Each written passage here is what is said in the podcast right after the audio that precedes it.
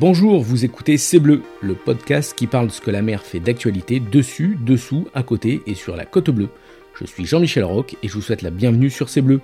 Ce podcast est réalisé en partenariat avec Maritima au profit de la station SNSM de Carreau. Depuis 1868, ces femmes et ces hommes sauveteurs en mer bénévoles risquent leur vie pour aller sauver celle des autres. Dans la vie civile, ils sont marins, mécaniciennes, architectes, ingénieurs, profs, sapeurs-pompiers, retraités, électriciens, et en 15 minutes, ils appareillent dans le calme plat ou la tempête, de jour comme de nuit, été comme hiver, pour prendre le large. Alors soutenez-les en faisant un don sur station-snsm.caro.org ou en venant les rencontrer sur le port de Carreau. En soutenant par vos dons les sauveteurs en mer de la station de Carreau, vous participez à écrire la grande histoire du sauvetage en Méditerranée et sur la côte bleue. Bonjour, bonjour à toutes et à tous, bienvenue pour euh, ce nouveau podcast. Alors on vous a fait un peu faux bon euh, pendant quelques jours, euh, Covid oblige, mais on va se rattraper avec des nouveaux épisodes qui sont très très intéressant. Alors aujourd'hui, on attaque une rubrique euh, économique et une rubrique euh, super importante euh, dans la vie de la région, une rubrique qui va parler maritime et pour parler du maritime, il faut que des bateaux rentrent au port et pour ça, il faut des pilotes de port et nous sommes avec le président des pilotes de port, Jean-Philippe Saldouchi. Bonjour. Bonjour à tous, bonjour. Merci de nous recevoir ici à Port-de-Bouc. On est à la vigie hein, et on a une vue fantastique sur l'Avera, qui est un des premiers ports euh, pétroliers du, sud et euh, sur euh, Martigues-Fosse. Et vous, vous avez la particularité de rentrer votre métier, c'est d'accompagner les, capitaines et d'accompagner les bateaux qui rentrent en escale sur dans, les, les, ports. Et vous intervenez, je crois, de euh, sur mer jusqu'à Nice, c'est ça? Alors oui, c'est un petit peu plus différent. Alors d'abord, euh, je suis très heureux d'être en compagnie de la SNSM. Merci. Et avec vous, puisque je, la station de pilotage soutient bien entendu la SNSM et également à titre privé, puisque je pense qu'on ne peut pas être marin et, et ne pas soutenir la SNSM. Deuxièmement, sur ce site de Port-de-Bouc, puisque la station où nous sommes, la station de pilotage, où donc nous avons 15 pilotes qui vivent et 6 marins qui vivent là avec du personnel pour euh, gérer toute la partie hôtelière, euh, est une station qui a été construite après-guerre, euh, aidée par le gouvernement en fonction des, j'allais dire, de nos anciens qui étaient résistants et qui ont beaucoup œuvré à la libération de la France. Donc il y a eu un retour qui nous a permis de construire ce, beau, ce bel établissement dans lequel nous sommes actuellement. Alors oui, la station de pilotage de Marseille-Fosse intervient depuis le phare de Faraman à l'ouest, c'est-à-dire un mhm. petit peu dans l'ouest de l'embouchure du Rhône, jusqu'au Cap Taïa, qui est euh, l'inflexion de la côte euh, de l'est-ouest au nord-est en montant euh, sur Saint-Tropez.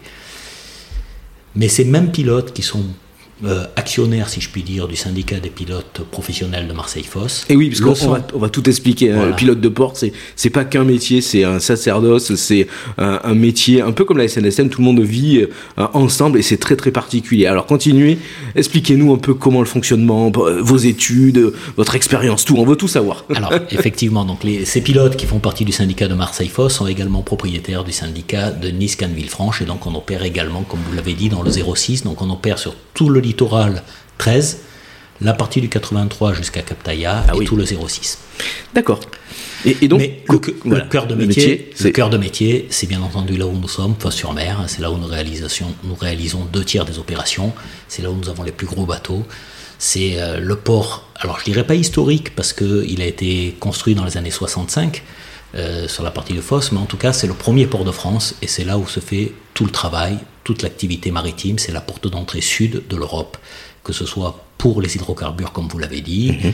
mais également pour les conteneurs, le roulier, le, le minéré, etc. Il faut voir que le port de Fosse est un port qui est euh, multimodal, donc euh, plusieurs choses, mais qui est également euh, qui a plusieurs, qui est raccordé à la terre par plusieurs moyens le ferroviaire, la route, les pipes, et également Internet pour tout ce qui est le suivi des communications et, le, suivi de la marchandise. Et oui, puisque on l'oublie, mais euh, toutes les marchandises que l'on reçoit de Chine, on, va dire ça comme, ça comme ça, euh, ben, 80% euh, passent par le fret maritime, le pétrole que nous utilisons pour nos voitures qui vient du Golfe, moi je connais bien le Golfe Persique, tout arrive par la mer Tout à fait. La, mer, euh, tout transite par la mer. Alors il faut bien voir que dans tous ces modes de transport, hein, effectivement, il y a deux grands trades qui sont l'Asie et les États-Unis.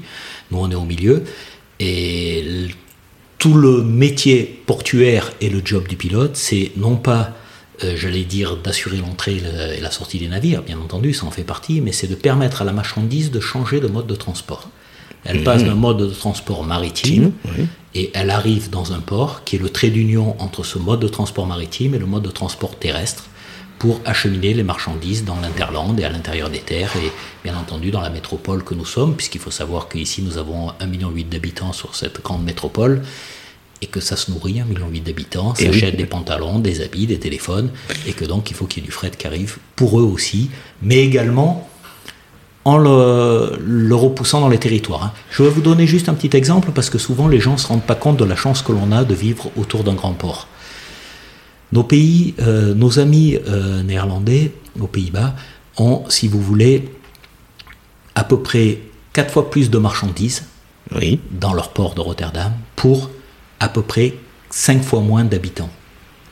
C'est-à-dire qu'en fait, il y a un ratio de 4 fois 5 de 20 il y a un ratio de 20 fois plus de marchandises par habitant qui transitent dans ce port. Ça veut dire que tout est redistribué, c'est ça? Exactement. Vers le nord de, l'Europe. Tout à fait. Ils ne portent pas 20 pantalons de plus que nous, euh, ils n'ont pas 20 voitures, etc. Mais ils profitent de cette manne pour, j'allais dire, faire vivre leur territoire, créer de l'emploi et, j'allais dire, et redispatcher les choses. Donc c'est une grande chance qu'a ce territoire d'être ici à Marseille-Fosse qui est le premier port de France. Et oui, on l'oublie euh, de, temps en temps. C'est pour ça que, par ce podcast, on voulait remettre à l'honneur les, métiers du maritime. Et dans quelques temps, on va interviewer, je vais interviewer d'autres, d'autres intervenants. Vous allez voir, ça va être passionnant. Alors, on va revenir un peu sur, sur l'historique des, pilotes de port, parce que on, pense que c'est tout nouveau avec euh, les cargos, mais en réalité, c'est très très vieux comme métier. Dites-nous tout. Alors oui, ça serait mal interprété de dire que c'est le plus vieux métier du monde, mais on n'en est pas loin. En, tout cas, si vous voulez, depuis euh, la nuit des temps, les navires ont navigué, et dès qu'ils ont commencé à naviguer, euh, lorsqu'ils approchaient des côtes, il y avait les dangers. Un navire n'est pas en danger lorsqu'il est en pleine mer. La plupart, et vous, vous le savez avec la SNSM, vous allez rarement patrouiller en pleine mer, c'est toujours à l'approche des côtes qu'il y a le danger.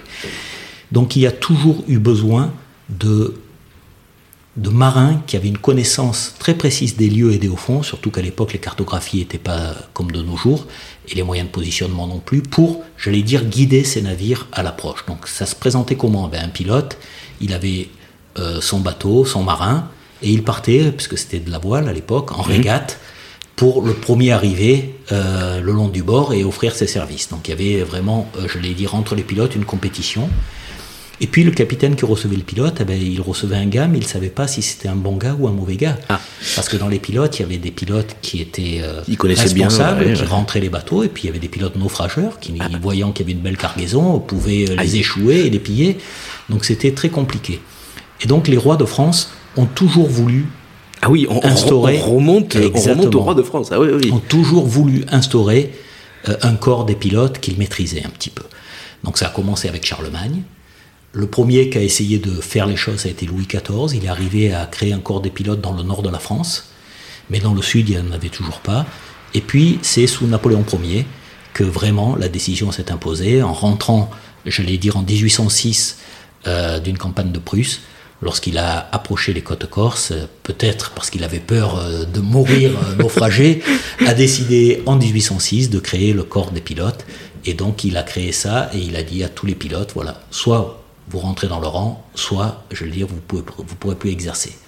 Marseille, un petit peu rebelle, a attendu un an de plus. On est rentré en 1807 et puis on a été obligé à l'époque euh, de, donc de, de se mettre dans le rang. Donc, depuis 1807, ici Marseille-Fosse, euh, le corps euh, des pilotes maritimes, les pilotes de port existe. Existe. Alors la station SNSM, c'est 1868, celle de Carreau, donc vous voyez, euh, ça c'est. Et puis on, a plein d'archives, on a plein de, vieilles photos où on voit des, bateaux qui sont posés sur la côte bleue. Le, fait d'armes de la station, c'est le sauvetage de, la Russie en, 1902, 1900, oui c'est ça. Donc il y a, beaucoup d'histoires et, et connaît euh, très bien les, pilotes de port puisque on, vous voit, on vous croise euh, dans le golfe de, de Fosse. Il y a encore quelques temps, euh, vous nous avez aidé sur des opérations de, sauvetage. Donc c'est une mission euh, croisée quand on est en sauvetage qui est très bénéfique, très bénéfique pardon pour la pour la recherche du SAR. Alors les pilotes de port, on le voit, c'est très très vieux et vous avez un fonctionnement un peu spécial. C'est pas une coopérative, c'est pas une association. Comment c'est Parce que vous, fabriquez vous-même aussi vos pilotes vous m'avez dit dans la préparation de cette interview. Alors il, faut revenir un petit peu euh, finalement euh, à Napoléon, qui était sûrement un homme brillant, et qui s'est dit euh, je vais faire un corps des pilotes à qui je vais donner une habilitation, c'est-à-dire qu'ils seront tous reconnus par moi comme pouvant travailler, mais par contre, comme j'ai pas envie que ça me coûte d'argent, je vais faire en sorte qu'ils se débrouillent eux-mêmes. Donc finalement, euh, la, fonction, le, fonctionnement des stations de pilotage, c'est une boîte privée où chaque pilote investit dans son matériel, se regroupe dans un syndicat professionnel pour travailler et ne reçoit aucune aide de l'État. Par contre, l'État impose le pilote à bord de chaque navire pour protéger son littoral, ses côtes et la pollution. Donc on a une sorte de mission de service public avec un monopole, non pas de fait mais de droit, mhm. euh, qui nous oblige à, monter à bord de tous les navires et euh, à nous autogérer en fonction du nombre de navires que l'on rentre. Donc en fait, nos recettes proviennent des navires. D'accord. On déduit euh, les frais que l'on a pour la construction des bateaux, mhm. pour le personnel, etc. Et chaque pilote, à la fin de mois, se répartit ce qui reste, c'est-à-dire qu'on n'a pas de mois identique, on a toujours des mois variables. Lorsqu'il y a le Covid ou lorsqu'il y a des grèves, eh ben on, a, on a zéro oui, lorsque le port est fermé. C'est un peu compliqué. Et oui, puisque chaque euh, capitaine qui est à bord de, de, son bateau, euh, il ne connaît pas forcément tout, le, port euh, dans lequel il rentre. Hein. Il n'est pas originaire de Marseille ou de Gênes ou de Rotterdam, donc il fait appel à un, pilote de, port. Comment ça se passe, l'escale? Comment le, le, pilote de port, avec ses collègues, prépare l'arrivée justement d'un bateau de croisière, d'un bateau hydro euh, d'hydrocarbures, un, roulier Comment ça se passe? Alors oui, déjà vous avez, vous avez dit quelque chose qui est juste, et pour bien faire comprendre à nos auditeurs qu'est-ce que le métier de pilote, je dirais que chaque pilote est capitaine. Mhm. Donc en fait, le pilote est à la marine marchande, ce que le médecin spécialiste est à la médecine générale. Tous les médecins spécialistes sont médecins généralistes, mhm. mais il y en a un qui est spécialisé dans le foie, l'autre dans les bras, l'autre dans la tête, l'autre dans le rein. Ben, nous, c'est pareil, on est tous capitaines, mais spécialisés à Marseille, au Havre, à Nantes ou à Biarritz. Donc, euh, on, a une spécialité qui est de la connaissance infime du, site, et du, site. Vous connaissez euh, la moindre digue, le moindre effet de vent, et ici avec la Mistral en plus, on est servi. Voilà, donc vous, vous connaissez parfaitement euh, le coin. On est, en fait, on, sait manœuvrer dans le labyrinthe des hauts fonds, des passes, des chenaux, du vent, etc., pour emmener les navires à bon port. Alors, Comment prépare-t-on une escale Lorsque nous travaillons en partenariat, bien entendu, avec le Grand Port Maritime, qui mhm. prévient des mouvements des bateaux. Oui, c'est pas au dernier moment, un coup de téléphone. Exactement. Néanmoins, comme nous avons une mission de service public, comme vous, 24 heures sur 24, 365 jours par an, qu'il neige ou qu'il vente, comme vous le disiez dans le podcast, euh, nous vivons en station pendant une semaine complète. Donc sur cette station où nous sommes, nous habitons du vendredi matin au vendredi suivant, ici, et nous sommes euh, a un préavis de 30 minutes pour aller servir les navires. Donc 30 minutes après, nous sommes à bord. En amont de ce travail, on reçoit la commande du port, mhm.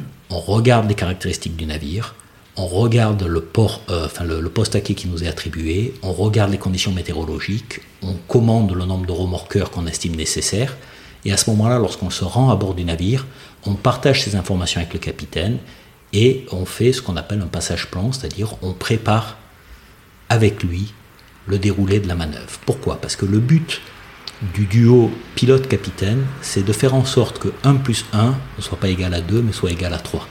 C'est-à-dire qu'il y ait une synergie entre les deux et qui fasse qu'on soit meilleur à deux que si on était séparés tous les deux. Eh oui. Donc en fait, on travaille ensemble pour créer cette manœuvre, pour éviter les erreurs humaines et j'allais dire, il y a le pilote contrôle le capitaine, le capitaine contrôle le pilote, un petit peu comme dans un cockpit d'avion, mhm. où vous avez pilote et copilote, nous avons les mêmes, le même brevet initial, nous sommes tous les deux capitaines, lui connaît bien son navire, nous on connaît bien euh, la zone et les lieux. Et ensemble, on travaille pour emmener ces géants des mers à quai, parce qu'il faut quand même voir que sur un, porte-conteneur moderne de 400 mètres de long, c'est comme si vous mettiez l'immeuble du Corbusier dans l'eau. Eh C'est-à-dire que vous mettez quatre terrains de football dessus, il, il, peut avoir jusqu'à 18 mètres sous l'eau, donc c'est énorme. Et, et le temps de réaction est c'est pas la même chose que sur une trottinette. Hein. Dans, dans, dans, les rues, on en voit souvent. Là, là, ça se manœuvre pas euh, comme un, un, pointu ou un, ou, un laser. C'est pour ceux qui font un peu, un peu de régate. Donc, vous préparez euh, en amont euh, cette, euh, cette escale. Ensuite, le, le bateau ben, fait escale, hein, décharge ou charge. Euh, et puis après, vous faites la sortie aussi. Du, et ça se passe comment La même chose La même chose, en fait, qu'à l'arrivée. Alors, c'est un petit peu plus facile parce que le bateau est déjà sur zone, le capitaine est sur zone, donc il a les éléments déjà lui-même, euh, et il a fait l'arrivée, donc il sait par où on passe. Donc la, la sortie, le passage plan que l'on prépare avec lui est toujours plus facile parce qu'il a, il commence à avoir la connaissance des lieux. Il y a passé une fois, donc il, voit, mhm. il visualise mieux les choses. Parce qu'il faut voir que sur le port de Fosse, nous n'avons pas beaucoup de navires qui viennent régulièrement. C'est souvent des.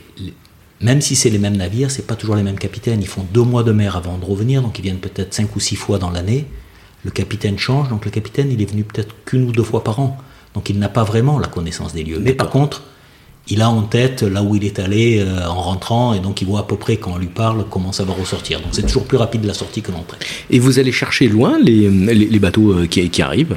Alors pour les, pour les, j'allais dire, les navigateurs euh, qui connaissent bien le golfe de Fosse, euh, nous prenons attache avec eux dès la bouée Oméga. La fameuse bouée Oméga, oui. Et en fait, nous embarquons à l'ouvert euh, de la ligne Carreau euh, et l'embouchure du Rhône.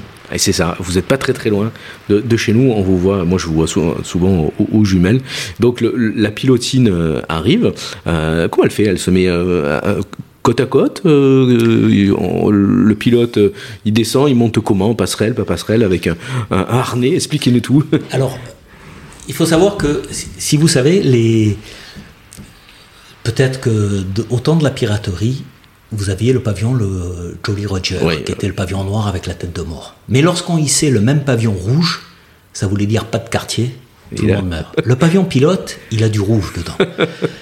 Alors, ça veut dire quoi? Ça veut dire qu'effectivement, on va à l'abordage, mais il a aussi du blanc, parce que c'est le pavillon H qui est blanc et rouge, qui veut dire donc la paix. Donc en fait, c'est un peu une boutade, mais effectivement, lorsque nous allons au devant des navires, nous montons à l'abordage. Comment nous montons à l'abordage? Nous avons des bateaux pilotes qui sont en fait des taxis qui nous emmènent de la station de pilotage jusqu'à ce navire, conduits par des marins qui sont nos salariés, des patrons de pilotine.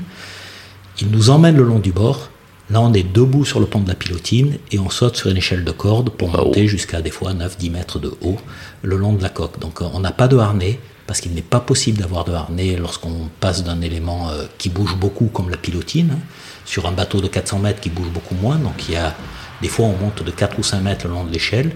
Toute l'adresse de notre marin et de nous de se présenter devant l'échelle au moment où il est sur la crête de la vague. Et bien collé. Et bien collé. Et à ce moment-là, toute l'adresse du pilote, lui, est de sauter sur l'échelle et de monter le plus vite possible, euh, se mettre à l'abri sur le pont et rejoindre le capitaine à la passerelle de navigation. Alors, pour la petite anecdote, moi j'ai eu la chance de, de descendre d'un cargo et je peux vous dire que quand la porte s'ouvre et quand vous voyez la pilotine en bas qui est à, elle était peut-être à 5-6 mètres euh, et que vous descendez à l'échelle de corne, eh ben vous vous n'en menez pas large, comme on dit.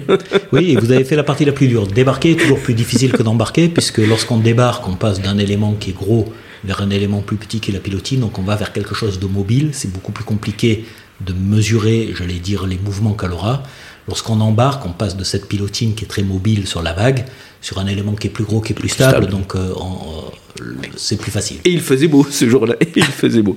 Alors on, on, l'a vu, les, euh, les, pilotes embarquent, et puis il y a d'autres pilotes qui embarquent aussi par hélicoptère, j'ai appris ça, dans d'autres oui, ports. Vous avez plusieurs stations en France où on embarque par hélicoptère, au Havre, à Bordeaux, à Nantes. Non, pas à Nantes. À Nantes, ils ont un bateau pilote. Au Havre, à Bordeaux et à Dunkerque. Ils vont plus loin chercher les. Ça dépend. Euh, au niveau de Bordeaux, c'est parce que vous avez euh, donc cette barre euh, à franchir. Je vous rappelle qu'il y a quelques années, il y a une pilotine qui avait, qui avait 106. Hein, un 106, ça veut dire chavirer de l'avant vers l'arrière.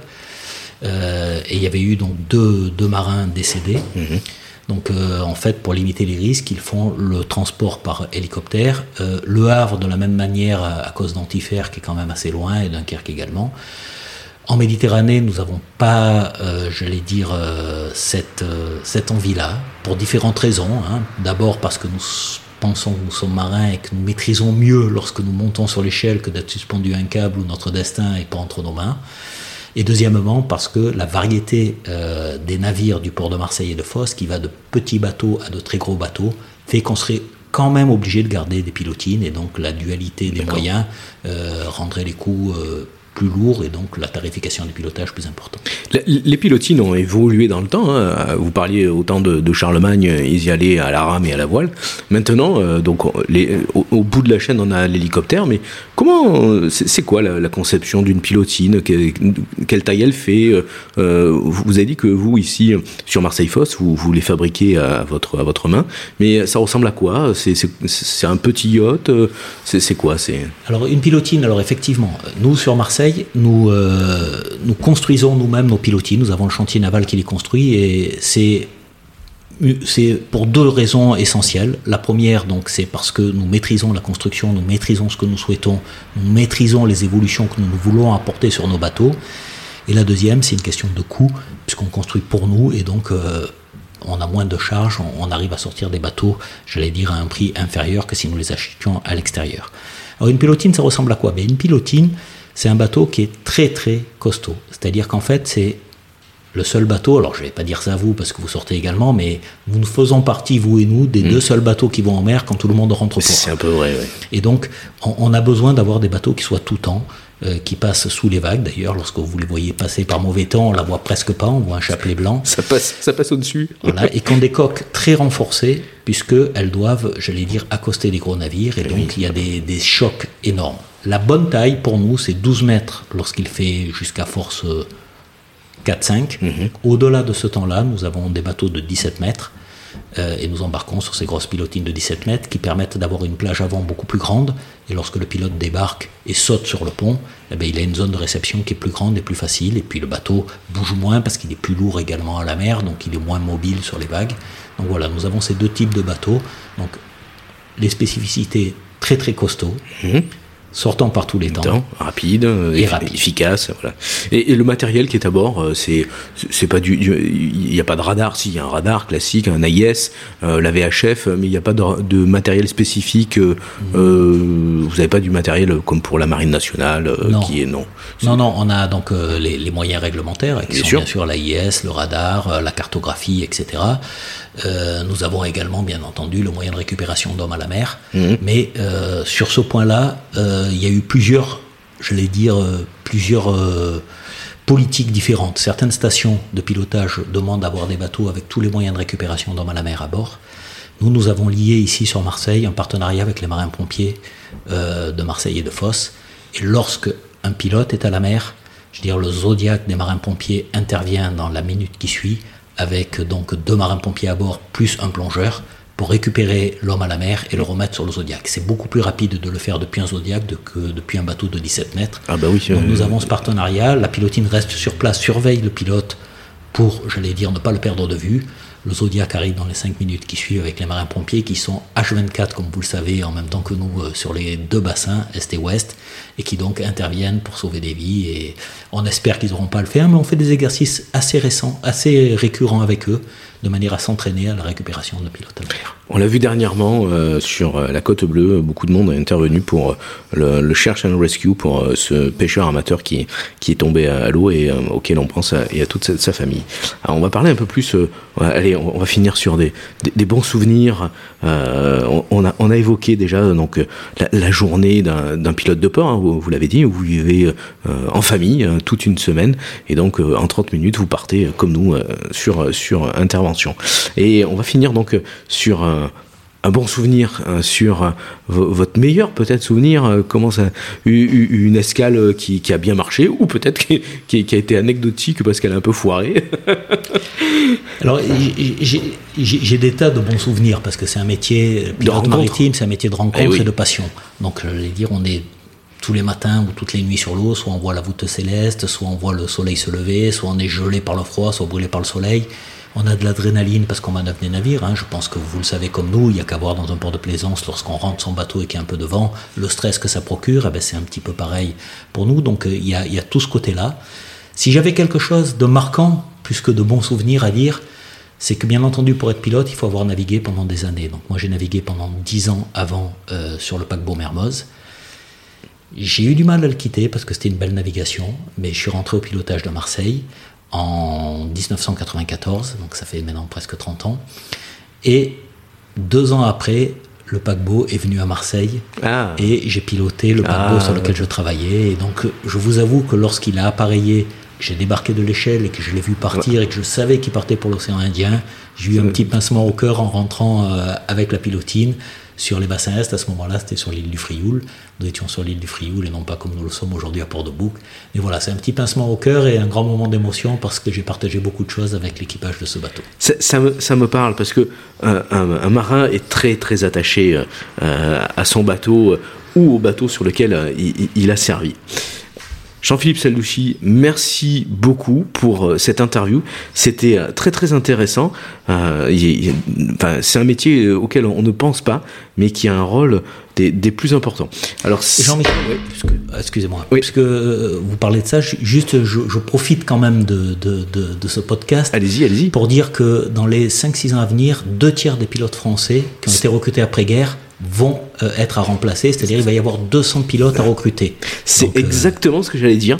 J'allais dire que si les métiers de la marine marchande vous intéressent, n'hésitez pas à pousser la porte de, de l'école de la marine marchande ou venir euh, sur Port-de-Bouc ou à Marseille euh, pour euh, vous renseigner. C'est un métier des plus passionnants parce que ça change tous les jours. Et si vous aimez la mer et les bateaux, bah là vous allez être servi. Et en même temps vous ne serez pas sur un seul et unique bateau, vous allez changer vous allez voir rencontrer des gens. Et c'est ça qui est exceptionnel. Donc plus d'infos euh, sur le site euh, supmarine plus- supmaritime.fr campus-ensm euh, donc euh, c'est à Marseille.